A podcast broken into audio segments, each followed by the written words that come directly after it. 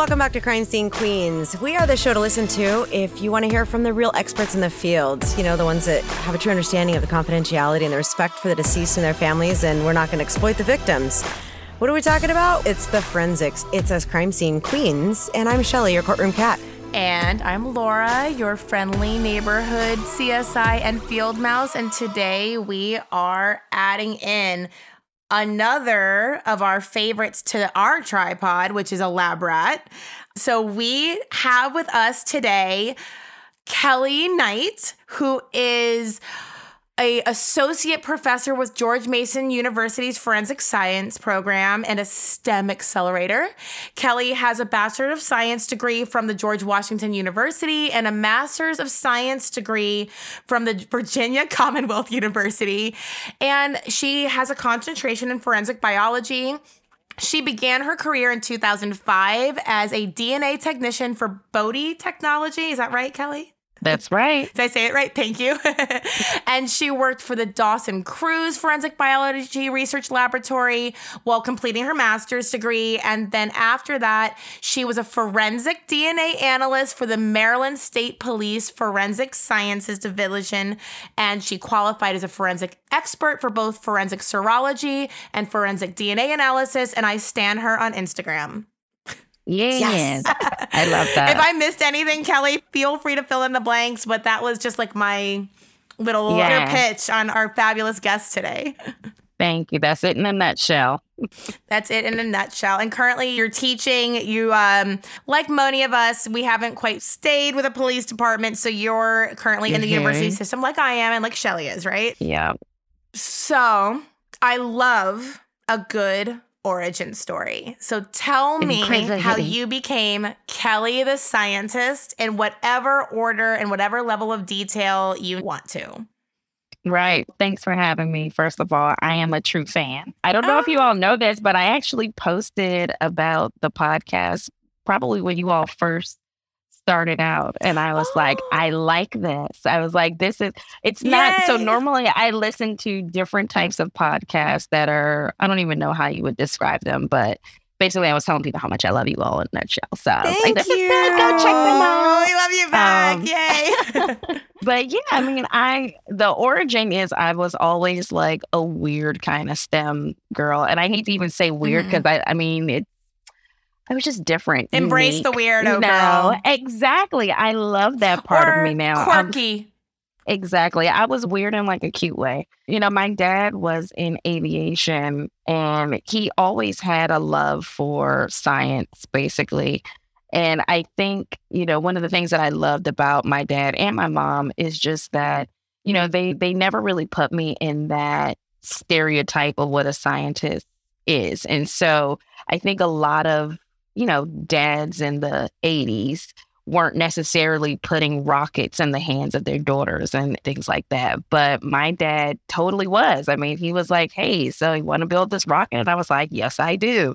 Do you want to dissect these pig brains I bought from the grocery store? Yes, I do buy them from the grocery store? That's so rad. Yeah. So you can my, buy pig brains from the grocery store in the South. Yeah, in some in certain areas of the South, they're you know they cook every part of the pig and things like that you could buy from the grocery store. So yes, I, am too far south to be in the South. Florida's too south to be south, right? yeah. So I mean, I don't. It's not like he pushed me into it, but he definitely gave me the chance to explore. And you know, the more I showed interest, the more he nurtured it. But you know, I, I think I just tried a bunch of different things. I didn't really know what specifically I wanted to do within STEM. At one point, I thought I was going to be a vet.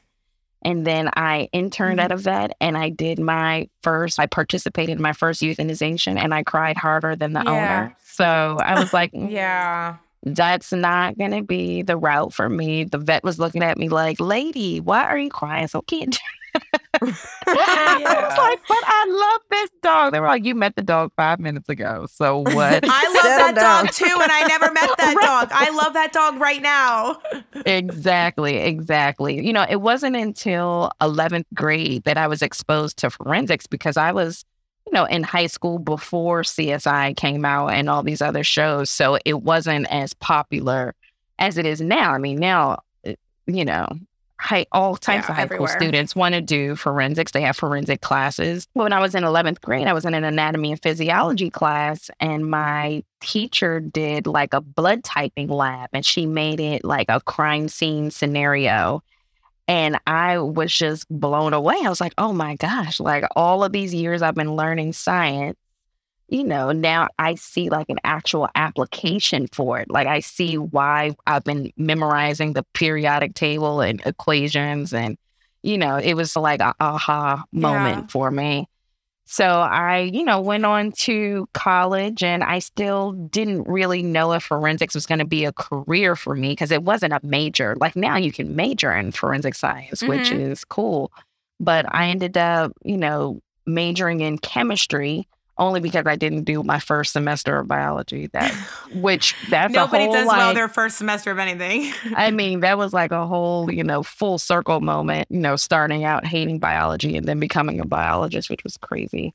But I concentrated in forensic chemistry and then that kind of crept back up. And, you know, my senior year, I decided I needed some type of experience. So I applied to work at Bode, which, you know, ultimately really flew me into that forensic DNA world. Yeah. And I fell in love. So it was all history from Got there. bitten by the bug. I personally had a thing for drawing my evidence because I'm Me not gonna lie, it was I hate to say a zen moment, but it was like it was kind of like my moment to just like sit there with my notes and take a moment to like breathe and just pull out. I had color pencils at my desk. like, here's my color pencils. Let me draw. Oh, I knew we'd be I friends. can't even draw a stick figure right. Yeah. I'm I suck so bad. Awful. I'm the opposite. I love it. The pictures weren't always great. I mean, there's redacted case notes that I show my classes now. There's this one particular case that I had where the suspects were caught purely off of socks being left at all the crime scenes. And Ooh, I want to know the at, story. I know it's crazy. I mean, but when you look at the drawings, I always tell my students, I'm like, don't judge me. I know it looks like Snoopy. These are socks. It's not Yeah. Snoopy. it's not Snoopy. I don't know why. When I look at them now, I'm like, this really looks like Snoopy without ears because they were the kind of socks that had the reinforced toe, and it just looked very strange. Yeah. But So it looked like he has like his little nose. That's But I can see funny. it in my exactly head. what it looked like. Yeah, it's pretty bad. But I mean, a sock. I wasn't gonna waste time pulling out the camera and catching. You know, 50 pictures of my feet before I finally got like the actual thing. And- and I feel like that's what most of my pictures were. What's the story behind this? Oh, yeah, the behind sock. Yeah, sock. tell us the whole like thing. Oh my gosh. It was, I mean, it's always the like, you would think it was like an overly simple case, but it's just the moral of the story here is that criminals just don't really think as much as you think they would think. So, they do not. They do not. yeah. In fact, to your point, whenever they do, I'm always like, "Oh yeah, I'm impressed. Thank you, thank you for making this hard." It's I love when they actually make it hard. I mean, it was a series of breaking and entering Mhm. cases, and they were all connected because I guess the houses were all either on the same street or within the same neighborhood. But what was interesting was they found these socks at the different homes, like in the yard, which was so weird.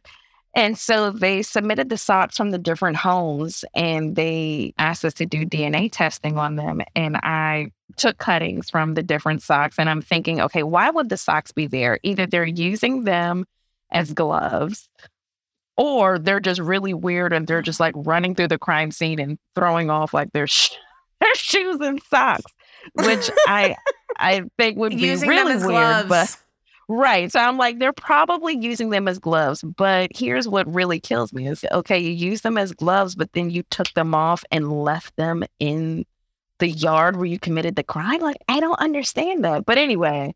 the- Girl, dumber shit has happened and you know it. oh yeah. I mean, we I mean, we've had cases where they poop outside. Like they commit the crime or they and then they use the bathroom in the house or they poop outside the house. I've had that too. Fecal. Shelly and I have talked about that. Uh-huh.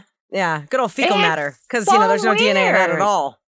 I had a kid leave his entire backpack in a stolen vehicle. Yes. His phone, keys, wallet. It's School like paperwork? there like, is you know, like a graded test. At that point, the justice system is all like, okay, were we constitutional about this process? Right.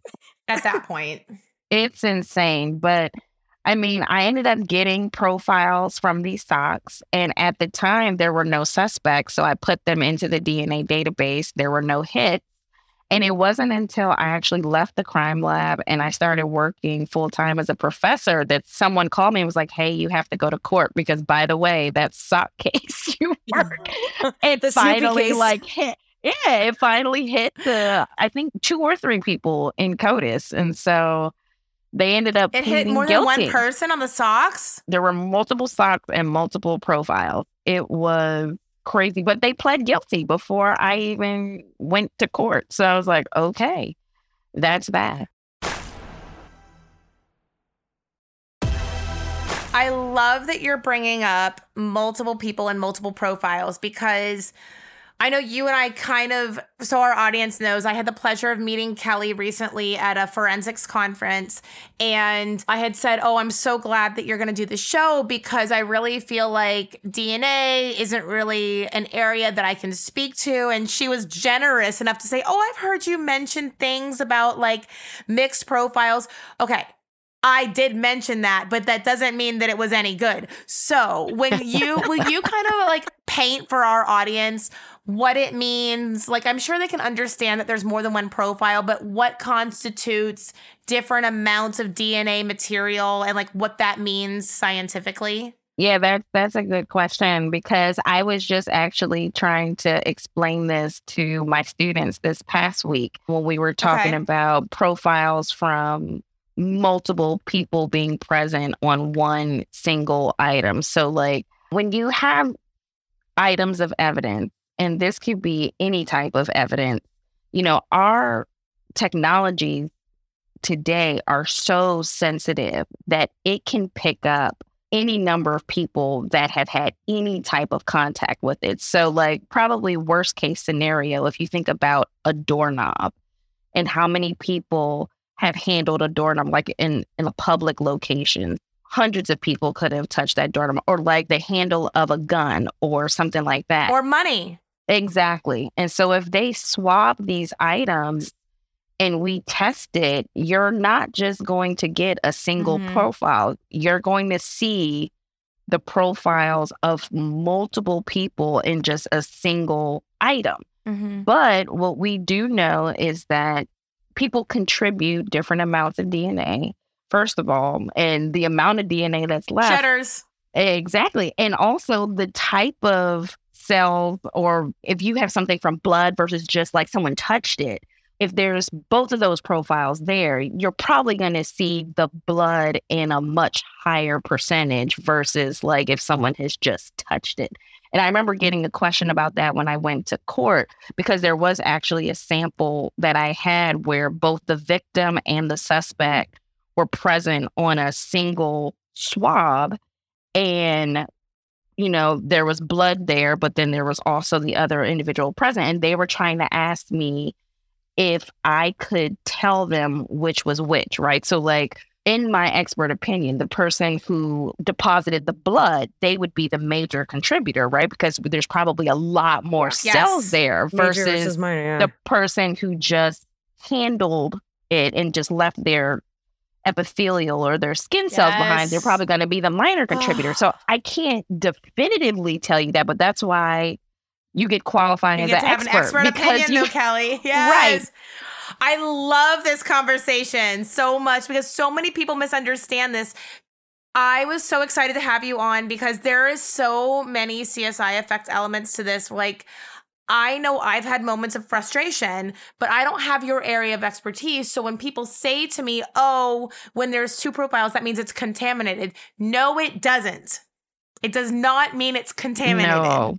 When we think about contamination, we think about things that have happened to the evidence outside of the occurrence of what happened at that exact moment or the time of the crime or the time that the DNA was deposited. So, like things that we did to contaminate it or someone else, like from the time that we collect it to the time that we analyze it, that's what we think of as contamination. Like what we get, as long as we haven't done anything to add any extraneous DNA to it, that's just the DNA profile. Like whether it's one person or multiple people, that is what we got when we collected it or when we swabbed it. That's what was present. So it could be more mm-hmm. than one mm-hmm. person. It doesn't mean it's contaminated.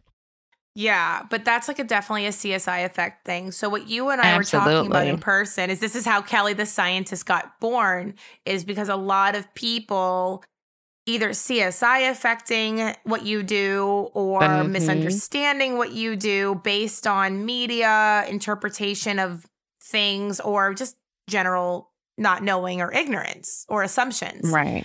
So exactly. That's why I yeah. I mean, it's that whole science communication piece, right? And that I make my students do science communication projects now because mm-hmm. I think it's important that we not only learn how to communicate within our field and within experts, but that we acknowledge the importance of being able to communicate what we do to people who are not in forensics because our field, probably more so than a lot of other fields, has a lot of external factors that are affecting what the public believes about what we do and not do.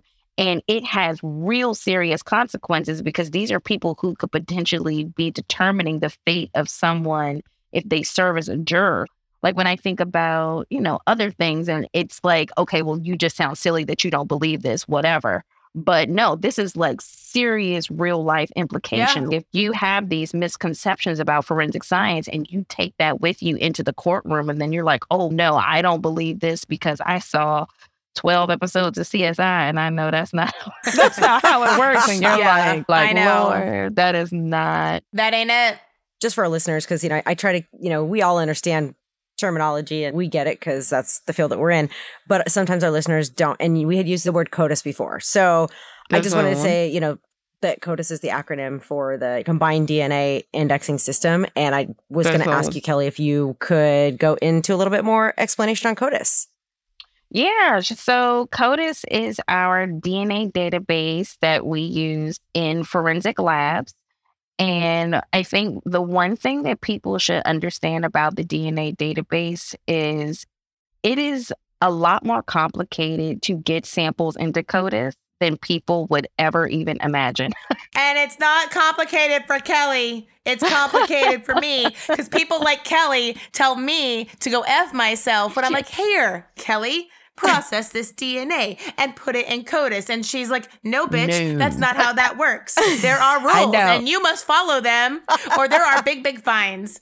So yeah, for those of you who are all oh, like, yeah. oh, the cops got my DNA from this like random grocery bag, that ain't how that works, sir or ma'am. right. I know. I get so mad because people act like we're just like collecting DNA from people all over the place and putting it into the offender. Like I've had victims not give me swabs because they think they're gonna get run in CODIS because they did some shit one day. That is not how that works. I'm gonna let uh, Kelly uh, talk about it so I don't keep ranting. right. I mean, I think my favorite CODIS requirement just because it's fun to say, is it has to be attributed to the putative perpetrator. That's like my favorite one, putative perpetrator. Putative perpetrator. Which is basically just a fancy way of saying that you have to be sure that the profile that you're putting in is from someone who actually committed the crime and not just like a random someone person. that you believe. So, yeah, you have to have the belief of it. Exactly. Yeah. Exactly. Yeah. Exactly. And, and you, that's why elimination standards are important. And that's why when on. cops hand you a piece of evidence and they get all cranky because you take their swab, they can sit down because if that cop has to be excluded from the database when I swab the piece of evidence and give it to Kelly. Exactly. And that, I mean, that just Dang makes it. our job so much easier, right? Because if we know that we're probably going to get somebody's profile that has nothing to do with the crime, it's so much easier to be like, oh, we already know that this person. I'll give you a great example. We had a law enforcement officer who accidentally cut themselves as they were, you know, analyzing the crime scene and they accidentally bled all over the crime scene. you know, I know. so, yes, it was really important to get that elimination standard because we knew that obviously he did not commit the crime, but we were going to get tons of that profile yes, there. Yeah. So, we needed to be able to eliminate that person. But there are a lot of rules. I mean, even if you have, I'll give you another example of a sample that I was not allowed to put into CODIS. It was a swab from a gun, but the gun was taken from the suspect's car. And there's another rule that says that you can't put samples in that come from the suspect's person. Like you can't take anything that comes directly off of them and put it into CODIS. And even though it wasn't directly on them, it we had to go through all of these rules and conversations and figuring out technically it was considered to be off his person, even though it was in his car. But uh-huh. because we knew it was his car, so we could still use it for comparison purposes. So that's not to say that the sample couldn't be used at all but we couldn't upload it yes. into CODIS. So you can still use it for comparison, okay. but there's a lot yeah. of rules about what you can and can't put in there. And I mean, now with all of the rules about arrestee samples and things like that, I remember when I worked in Maryland, we were one mm-hmm. of the few, if not the only state that had a really extensive expungement process. If you hadn't I forget what it was, but it was because I didn't work in the database section, but it was like if they were found like guilty or not guilty by a certain point, then you had to like take the sample out. It was really complicated wow. and it was so much, it mm-hmm. was so much work. Is that, you know, there's obviously there's the rules and the regulations that is set generally for CODIS that FBI standards or whatever. And then you're saying that like Maryland had, I mean, well, there's local and state and yeah, federal, so right? they've got their yep. own Oh yeah. Like yeah. that's the, that's one of the worst. Not the worst, but the mm-hmm. most stringent. Oh yeah, Maryland in general has really stringent rules and regulations. Maryland was the first state I think to really put a law in the books about the forbidden use of genetic genealogy. Like they're very like stringent about stuff like that in the state of Maryland, but yeah, you have different rules depending on the level. So CODIS has three different levels. There's like the local level, which would be like within your city, within your county. Then there's yep. the state yep. level that kind of manages all the cities and counties. Yep. And then you have the national the FBI federal, level, yeah. which does all of the state stuff. And with each level, it becomes more and more stringent and the rules change. Kelly is making it very obvious that CODIS is not a joke, right? So, like her, I think that we were probably born generally in the same time because the CSI show did not exist when I was in high school or even when I started being in college for forensics. Okay. So by the time it came out, our professors had like strongly discouraged us from watching it. And at some point, I had a class where they used an episode of CSI as this is why you don't like why we're having a problem in the court system. There uh-huh. was an episode where there was a dog bite. They then swabbed the dog bite and put it into canine CODIS beta version. and they stick the swab into like a little thing that goes into a computer and it popped up the dog.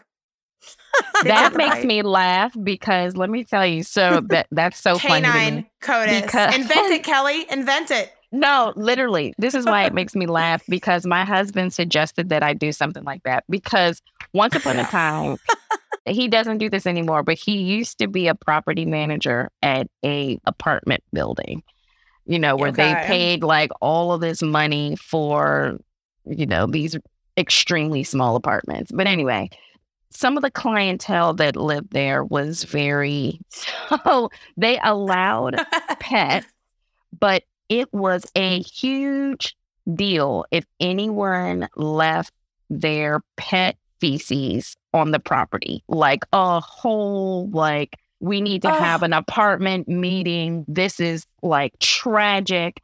And so my husband was saying that maybe they could collect like the canine DNA, you know, like the pet deposit. So like you pay your camera. pet deposit, right? But he's like, you can, you know, with the pet deposit, they have to submit the pet DNA, and then when oh, they leave the feces, yes. we can do the comparison. And I said, "Oh a my local canine CODIS." exactly. I can't wow. believe what I'm hearing. For perspective, I remember getting paperwork back. So the cost of our DNA analysis unless we went to a private lab because we needed an expedited sample, they would send us paperwork. Like each swab was like $2,500 to process. Can you imagine canine yeah. CODIS? And because a dog's poop is in your walking space, because it's an apartment complex, so nobody has a yard. That's still rude. It's still rude. Don't at me. But paying a Kelly to swab the process shit dog stuff. Yeah. to compare it to your canine database. So think like, smarter, not harder. Get a camera and then just get a camera. It. Right. That's right. Yeah. way easier than canine. Exactly. Exactly. Okay, so you look at dirty panties, blood, and touch DNA.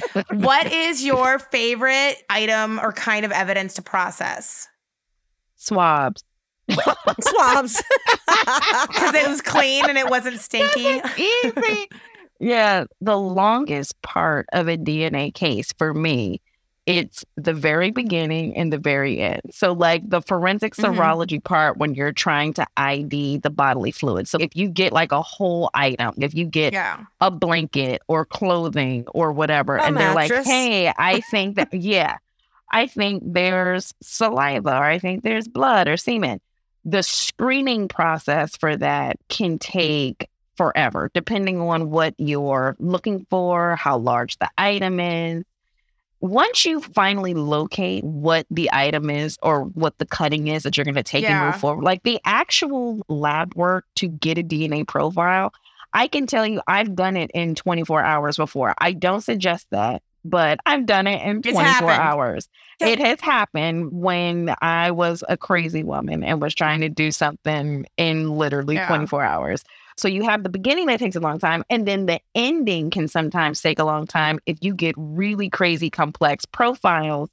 Then doing all the interpretation and the statistics and the report writing that can take you a long time too. So yeah, everybody hates report writing. They never show that part on CSI. I'm like, I want to see no, like some don't. sexy music with someone who's yeah, I wrote this report. Like yeah, this how many loci. All right. So basically, what I'm saying is, I feel like I would have been a favorite of yours, and this is why. I have one memory of submitting not a swab. I always swabbed my evidence and sent it in. But I'll tell you the time I didn't. So, allegedly, a woman lived next to a federal law enforcement officer of an unspecified agency because I'm not doing that. Yes, she was standing in her garage. He came over to her, and I don't know what conversation happened. He ended up dry humping her and janking all over her pants. This woman, instead of like actioning it then, she chose to take duct tape and like dab the area of her pants with the jank and then fold it together and put it in an envelope and like slept on it for like seven years. And then, wow. One day, seven years later, she decides to get pissed about it. I don't know why. I don't know if like they were having an affair and she kept it as like some crazy loot or if her husband found out and he, I don't know the reason why 7 years later she decided to get mad, but she got mad. So she submits these pieces of folded up duct tape, not duct tape, what's the one that's clear? Packing tape. I'm sorry, everyone. So she accuses him of sexual assault and then per protocol they had to take his gun and his badge and he had to be suspended per the investigation or whatever. So they submit these things to me I use an ALS on the tape. I do not see sperm for the ALS. Okay, fine. So there was like several pieces of tape. So I went ahead and decided to separate because she had to fix the sticky end together to separate it and do a semen presumptive. Negative. I did not do all of the pieces of tape, to be clear. But I'm like, okay, two different methods have been a fail, but I am not a lab rat. so for the first time ever, I submitted not a swab because it was sticky side of tape to the lab. Wouldn't you know it? There were sperm cells in there. Wow. I was yeah, blown that, that's away. amazing. All right, so she had come into the PD for an interview with her husband, and I had wanted to hear it because I was going to be the one doing it. And she was not of sound mind. So I thought, Uh-huh. okay, like this is probably a mental health issue. I don't know if the mental health issue is from the incident. Like I wasn't accusing her of lying, but I was thinking this is not something is off. But then there ended up being sperms in there. But I think ultimately they couldn't articulate that she didn't want to be dry humped until she was janked on. Yeah. Wow. Just the way that you say it. That's why I was happy. That's crazy. Well, I don't know what to say. What do you want me to say? Like sploogey? Like I don't know how to say. There was sperm on her pants, Shelly. Okay. Like I'm not trying to make light of this woman's experience, but I didn't know how to say it in a way that wasn't like. I mean, we definitely want your thoughts. We definitely want your thoughts, Kelly. No, that's interesting. Yeah. I mean, she probably kudos to whoever did that analysis because getting stuff like that from sticky Yeah. stuff is hard. Because I would have said she would have been better off just taking her clothing off and saving it and putting it She in a would have been better off. Yeah. I asked her that. You want to know what she said? What'd she say? Those were my favorite pants. They were her favorite pants, and that's why she did the tape thing. She knew she wanted to continue to wear them. So all I have to say is that the pants were valuable enough to her to collect the evidence of. Were they Said Lou? Were they Lou skiing. Boutins? I don't think they make sweatpants. No. and the reason why I distinctly remember it is because I don't know about your lab, but there's like the submission window. And then, like, if you go into each department, whether it be ballistics or prints or like the DNA lab, there's always like a little lobby. And to go beyond that is treason. But I have a problem with boundaries. So. No, I didn't walk into the lab like I was causing a problem or anything, but there's like desks beyond whatever. So I was there to drop off other evidence, and I'm thinking about going in there and asking because I had really been pressed on this case because it was a federal agent, yada, yada, yada. So I'm like, oh, I'll stop by. And the lobby area was empty. So I just kept walking. And when I walked in, three forensic biologists or serologists were like, surprise Pikachu, looking at me like, what the hell are you doing in here? I'm like, Oh, I'm wow. sorry. Nobody's at the desk. I'm just very curious about a case, but I'm not trying to be rude about it. I just want to know what's up. It just so happened one of those people was the scientist, and she's like, I found sperms everywhere. And I'm like, you did. So now then I was the surprise Pikachu, and she's like, it was really hard. I spent a long time, Wow. but there were sperms That- actually. I don't know what she did. Yeah. Okay, I got to get my little notebook out because that gives me a research idea. And I know this is Oh. weird. Sorry, Yay! No, because oh, this is great. My- this is amazing. my students are always looking for research ideas, but that makes me want to look at the deposition of semen on different types of substrates and to compare the and then ability collect to it on sticky side. Yes. I mean, tape would not have been something that I, I mean, not that I would think it would be impossible because I've definitely worked with stuff that was adhesive before, but I don't know if I've ever seen any research studies on like the Yeah. ability to get seminal fluid or sperm from like a sticky substrate. There may be something out there, but now I have to write it down because I'm always needing an idea. Yeah. Yes. Only on Crime Scene Queens do we talk about collecting semen with effing packing tape off of sweatpants. Yeah. And then seven years later, there's still being a sample. Semen from tape and other substrates. And I'm trying to think what other substrates we could. you Maybe we could probably test all kinds of things. Wood. other clothing material. Like, I mean, you've got lots of, or carpet or bedding or the the wall. ceiling. Okay, so my question for you though is we were talking about earlier before the story about how you were handed a sample and you had to try to figure out, you know, it was a large sample and you had to figure out, you know, is there blood, semen, is there saliva, like what is on there? So Mhm. my question coming from a legal standpoint is how do you combat bias with that? In other words, do you know the details of the case or how do you get your case notes? Where do they come from? How do you know what you're looking for? And how do you explain, especially on the stand, to combat the bias on that? That's such a good question because I have a story to go with that as well. But there's an issue I have with the way we approach these things sometimes, right? So essentially, what happens now in most labs is a crime occurs, you get the narrative, right? So you get the victim's narrative, you get the suspect scenario, you get, you know, the investigator scenario, so on and so forth.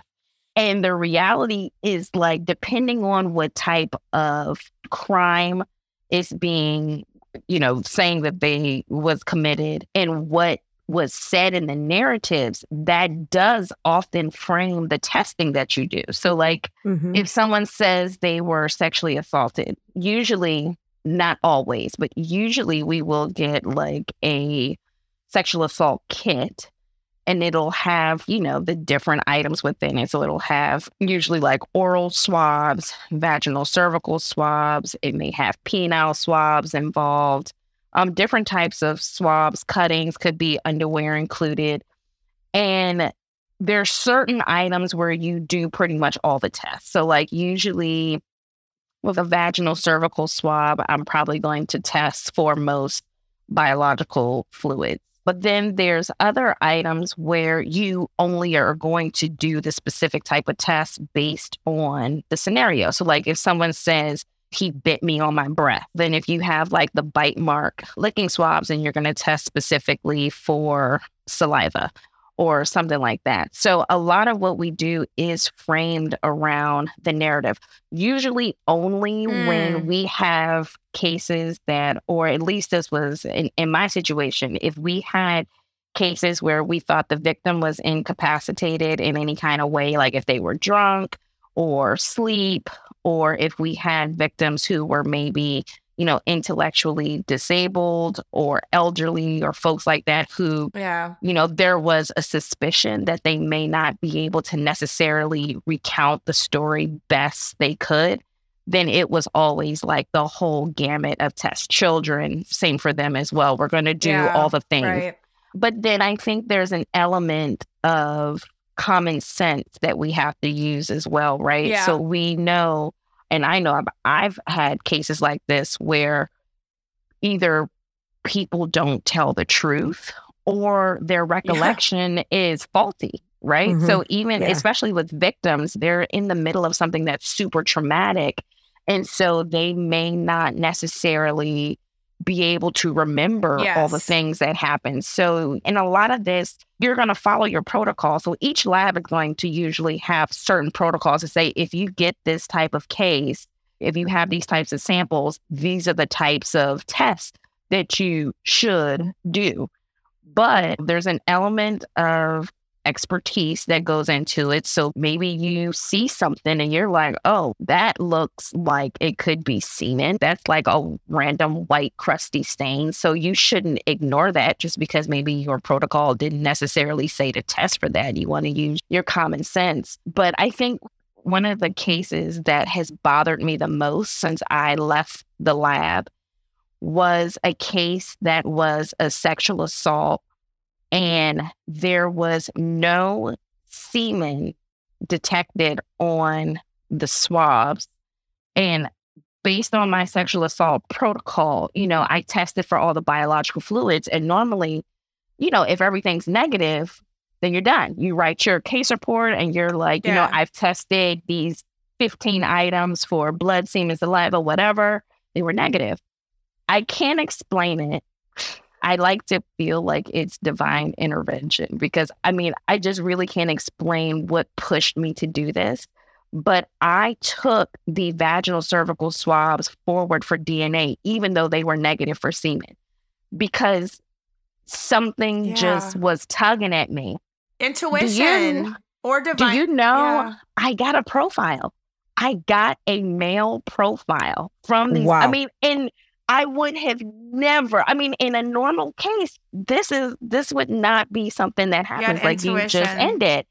And I press. And here's what's crazy: we put it into the DNA database, and sure enough, it hit to someone who was never even considered a suspect. Amber. They had four suspects. Mm. Two of them were story so actually, oh, it was so good. Two of them were actually in prison, two of the suspects.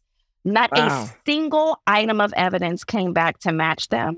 So they ended up exonerating those suspects. That's awesome. I don't know whether or not they were involved. Which is just as important. Yeah. Right. It surely is. It's so important because I think that's one thing that the public misunderstands about our job is we're not just out to get the bad guys, right? Yeah. We're here to make sure No. justice is served, whoever Truth. that may be. So there are people, and again, I've worked cases where folks are falsely accused of crimes. And then, sure enough, you let the evidence take you where it takes you, and it does not lead to that person. So, I mean, like I said, I don't know what level of involvement, if any, those gentlemen had because who knows? They it was a gang rape. So they could have been holding her down. I don't know. The reality is there was no physical evidence to connect them to the crime. But there was physical evidence for this one guy who happened to hit. Yeah. And here's what's even look, even to add another element of craziness. This guy's profile was in the database because he was in jail hmm when this rape occurred. He had only been out of jail for a week. And do you know the next week he was back in jail for something else? Jeez. said, Well, clearly he has a problem with impulse control. Yeah. Or Literally. he just really likes jail. Exactly. I mean, I think what I has bothered me the most about that case is since then, I haven't been able to stop thinking about how many other cases like that have I missed or other Yeah. folks missed because we follow our protocol and we stop where we're supposed to stop. Yeah. But there was, I mean, and I'm sure this was a very rare thing. Like, I don't want people to think that, like, this is something that would happen in every single case. I mean, to Yeah. get a profile like this from a vaginal swab with no seminal fluid, again, I feel like that's another research study I should do. But I mean, really rare. But on that, you know, you normally wouldn't do that. So you went outside, you went above and beyond. Is that something that was allowed that you had the freedom to do? Yeah, yeah. And so this case was a long time ago. And so I can't remember what specifically triggered me because I think it was more than just, I'm just going to keep going.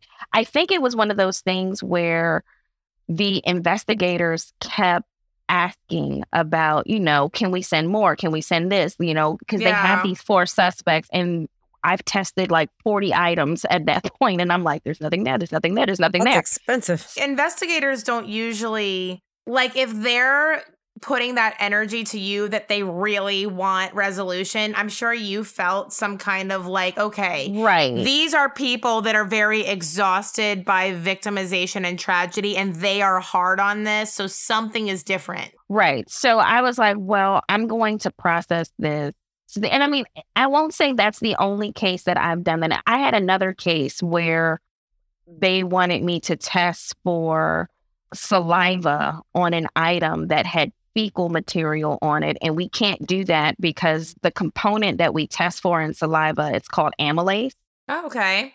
it's present in really high quantities in fecal matter as well. So if feces is present, you can't do a test for saliva and say, oh, it's saliva because it could actually be testing positive for feces. So what I ended up doing was I said, well, I'm just going to take it forward for DNA and see if I get a profile at all because we may not mm-hmm. be able to say it's from the saliva, but if the victim is there, Yeah. the profile will show up. I've definitely had those situations where I kind of use that expert intuition to chime in. But I think some of this stuff is being resolved by the way protocols are changing in labs now. So, like, for example, a lot of DNA labs aren't even doing traditional screening for sperm anymore on a slide the way they used to. Really? Now, instead of just doing that and looking for semen with the traditional test, a lot of labs are putting all swabs through a different type of screening, which just tells you very quickly whether or not there's any DNA present and whether there's male DNA versus just human DNA. So I think that alone is going to help solve a lot of this. What if there's a profile there? Because by doing that type of screening, I would have caught that on that screening. Like I would have done the screening and be like, oh, Right. these are her Yeah. vaginal swabs, but there's male DNA present. So I think it's really good Yeah, that, that- that labs are doesn't go in starting to move to that. Right. Exactly. Yeah. They don't, even though, you know, sperm can hang around for a while, but not too long because it, it can get kind of angry long? in there. So I think up to seven It days. can get angry in there. Yeah. Oh, yeah. It can hang out for seven days. Yes. Yeah. It's a pretty angry environment in there, though. So, lo- Cheers to the so swimmers funny. that finally make it. Yeah, the champions. yeah, that's why we have to get profiles from any consensual partners within the last week or two weeks. I think actually we would collect up to two weeks Oh, I didn't know that. That's yeah, interesting. Yeah. So if we- if you've had consensual sex within the last week or two, we would get an exclusionary profile just because we know that a possibility Yeah. that we could still get Yeah. their profiles. So, sexual partners, if you have to get swabbed, don't freak out. Sometimes it's good for you to get swabbed. Don't Yeah. deny it because you don't want to be put into CODIS. You either are a part of this rape or you're not, and you might as well get excluded. And Exactly. it's not funny. I know I'm saying it with Yeah. a voice, but I've had like burglaries. I've had all kinds of crime scenes where people refuse to be swabbed because of the misunderstanding of CODIS. Like, that Kelly clearly laid out for us earlier, but so many people don't get this. And it's so obnoxious because then the victim can't get justice. And yeah, like we said, there's a lot of rules and regulations that like you can never mm-hmm. put like victim and exclusionary standards into the national level Right. of. Ever. I mean, Which Now, is we'll why they have to go in a different bag. Now, there are some local level labs where victim samples can go in, but it's just for the local level. Like it will never get uploaded to like Yeah. the state or federal level. That was the Yeah. case when I was in the lab some time ago. So I don't know if that's changed, but when I was in a lab, there were some local level labs that permitted Not mine. victim. They yeah. did not play that game. Yeah, Yeah, I think that's going to be very rare. I think most Yeah. places, if they haven't phased that out, they will be very soon. We had to have the swab boxes for each sample. The case swabs had to be in a separate envelope from elimination and Mhm. potential suspect swabs. They had to be in all completely separated. And it was like at least two layers, sometimes 3 depending on Mhm. whether or not I put the envelopes in the bag. So lots of integrity there for CODIS. Yeah. Yeah. Oh, yeah. Yeah, they're very serious. How easily is DNA cross contaminated? Depends on what you mean by cross contamination. So if you've got, you know, two swabs and, you know, each are individually packaged in their envelopes and then the two envelopes are put into one envelope and, you know, Mhm. maybe the samples are somewhat moist. Laura loves that word. Moist. Yeah, loves that Moist. word. What's the probability of transferring through several different layers of evidence packaging? For some reason, the DNA swabs were put in manila envelopes. Or let's just say you dropped one. Okay, so you before dropped got one. it in the box. Yeah. Maybe There I you go. dropped one. This I don't know. You're, May- you're multitasking. maybe. You're swabbing too. Same time. I don't know. I don't oh. know. I just, without Right. giving away details, it's really hard to explain this. So, I mean, separate packaging, I don't think there's really much to worry about, right? If you have two separate swab boxes and they're in the same manila envelope, there's not really a point of concern there. Now, if you're talking about putting two swabs in the same package, That's that's a no no. that's a no no. Yeah. That's a no no. if I dropped def- it, can I still submit it? Is it the five second rule? what if I dropped it? Is there a five second rule? Is there a five second rule? There's no such thing as a Where five second did- rule. It's still dirty. Where did you drop it? Where did you okay, And So there was this one time, and maybe I was peeing, and my, no, I I, didn't it. bring my swabs with me to the bathroom, but I have dropped. Okay, A CSI may have. I dropped have the a- swab. Asking for a friend. I'm asking for a friend. So there are two occasions where somebody might have dropped a swab. And one of them would have been the person swabbed like a touch DNA surface in like a bedroom, like a cat, like a dresser. And oh, then when putting said swabs into box, one of them slid out and went to the floor of the same room. That might have happened to a person. Another time that this might have happened to a person is when they collected a physical item of evidence, brought it back to the lab, swabbed said item of evidence, and then did the thing where you put them in the drying station Mm-hmm. and then it fell then on the floor. That might have happened to a person. I would say obviously still submit it, but documentation is key, right? So you just want to Sure. say BTW. oh, and I only say that just because the DNA techniques that we use now are just so sensitive. I mean, they pick up everything. I'm just shocked Yeah. at the low levels of DNA that we're able to detect. Yeah. And I just always say it's just better to just document any and everything just in case Yes. something crazy or wonky. Because you want to be able to explain things. Because at the end of the day, we're going to see what we see on the profile. But Yeah. I don't think that Yes. if you dropped it, that's going to negate any results that Yes. come up from the Right. actual scene of the crime. Luckily, that person that's my friend that I'm asking for did document that on the submission form. Very good. Your friend Yes. was very smart to do that. So That's the thing.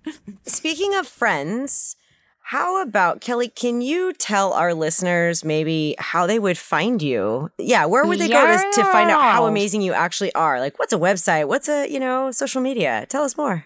So I'm mostly active on Instagram at Kelly the Scientist, and that's Kelly with a Y, no EY, just K L Y. I do have a website also, kellythescientist.com. I'm on LinkedIn. I think you can find it, Kelly the Scientist, on there as well, probably, or just Kelly Knight. But yeah, on Instagram, I post a whole lot of stuff. I post about forensics, but I talk about Mhm. science and STEM and I'm also a mama and a professor, so I kind of throw those things in there as well because my content is my life. So I'm not one of those super niche people who only post about one thing, but Yeah, Oh, I love it. I love it. yeah. There's definitely a lot of forensic people on there. My favorite part of the forensic conference last week was meeting the people who have been following me on Instagram because I Mhm. had no idea. They would be like, "Oh my god, are you Kelly the Scientist?" I'm like, "Oh, I think I am." Oh, it's hard not to recognize you. Oh, She comes into the vendor hall and it was like the cheese and wine thing. And I'm like, that is definitely Kelly. Yeah, cheese and wine yourself. But Kelly, thank you so much for being on our show. It was a real treat to have you and to It have was you an share your honor. experiences. Definitely, It was thank so Thank you. you for having me. Thank Yes. you. This was fun. yes. Thank you Just a- so Yeah, you're- I mean, so fun. And guess what? For our audience, if you're gonna go out there and commit a crime, do Kelly and I a favor and leave lots and lots of DNA everywhere, so that when it eventually gets to Yeah. Shelly, there can be a conviction. And Yes. the Crime Scene Queens, you can find us at, at crimescenequeens.com on pretty much everything, or hello at crimescenequeens.com for email. Thank you so much, Kelly. It was such a pleasure. Bye. Till next week. Thank you. All right, bye everybody. Crime Scene Queens is a QCODE Media production. Executive producers David Henning and Steve Wilson. Produced by Ryan Counts House and edited by Will Tendy.